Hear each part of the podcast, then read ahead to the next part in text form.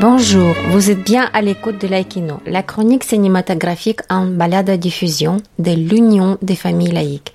Alors Alain, je crois que vous allez nous parler d'un sujet qui n'est pas des plus faciles à traiter. Il me semble que vous allez aborder le conflit israélo-palestinien.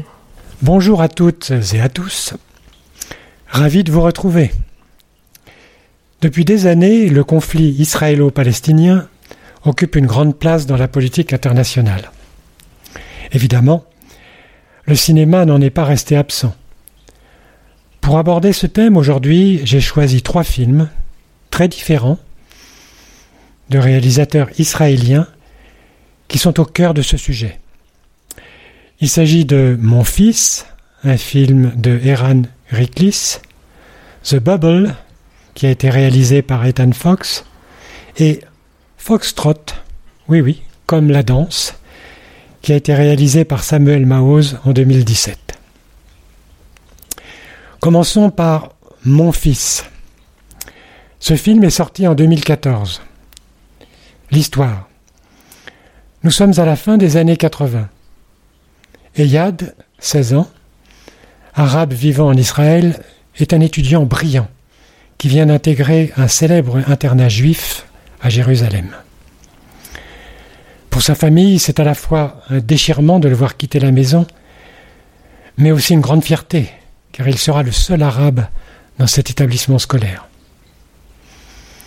Eyad tente de s'intégrer, va tomber amoureux d'une jeune fille juive, et surtout se lier d'amitié avec un adolescent, Jonathan, atteint d'une maladie génétique. La mère de Eyad va vite considérer ce garçon comme son second fils. Mais très vite va sonner l'heure des choix et des renoncements, hélas. Cette histoire, ancrée dans la réalité du pays et de ses problèmes, est traitée de manière ingénieuse et invite au dialogue et à la tolérance entre les deux cultures. C'est un des plus beaux films que j'ai vus en 2014. The Bubble nous emmène dans le quartier branché de Tel Aviv, cette ville vibrante, foisonnante, où la réalité politique semble si loin. D'où ce nom de The Bubble, la bulle, au début des années 2000. Un jeune Palestinien noue une relation amoureuse avec Noam, un Israélien rencontré sur un poste de contrôle. Noam vit en colocation avec Lulu et Yeli. Ils se sentent isolés du conflit israélo-palestinien mais malheureusement, la réalité, très sournoisement, va s'imposer à eux. C'est un film extrêmement émouvant, très sensuel, où l'amour et la haine se côtoient sans cesse. Le réalisateur pose sa touche finale sur une séquence sidérante où le comble de l'espoir rejoint le comble du pessimisme.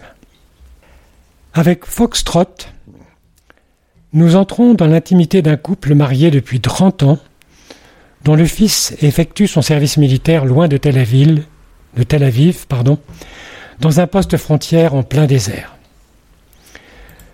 Sans vouloir lever le voile sur ce long métrage qui nous parle du malaise de la société israélienne, rappelons-nous que le foxtrot est une danse où l'on revient à son point de départ. Je ne vous en dirai pas plus. On est constamment dérouté par le ton du film, qui passe allègrement du drame à un humour absurde qui nous vaut une scène digne d'un Buster Keaton. Oui, oui. Je suis allé le voir sans être vraiment convaincu par le thème, mais j'en suis ressorti littéralement enthousiaste. Eh bien, bonne vision et puis à très bientôt. Merci Alain. Voici une émission qui, n'en doutons pas, contribuera à ouvrir les esprits à la paix. En attendant la prochaine chronique, nous vous souhaitons chers auditeurs, une excellente année 2021 qui, espérons-le, sera meilleure que l'année passée.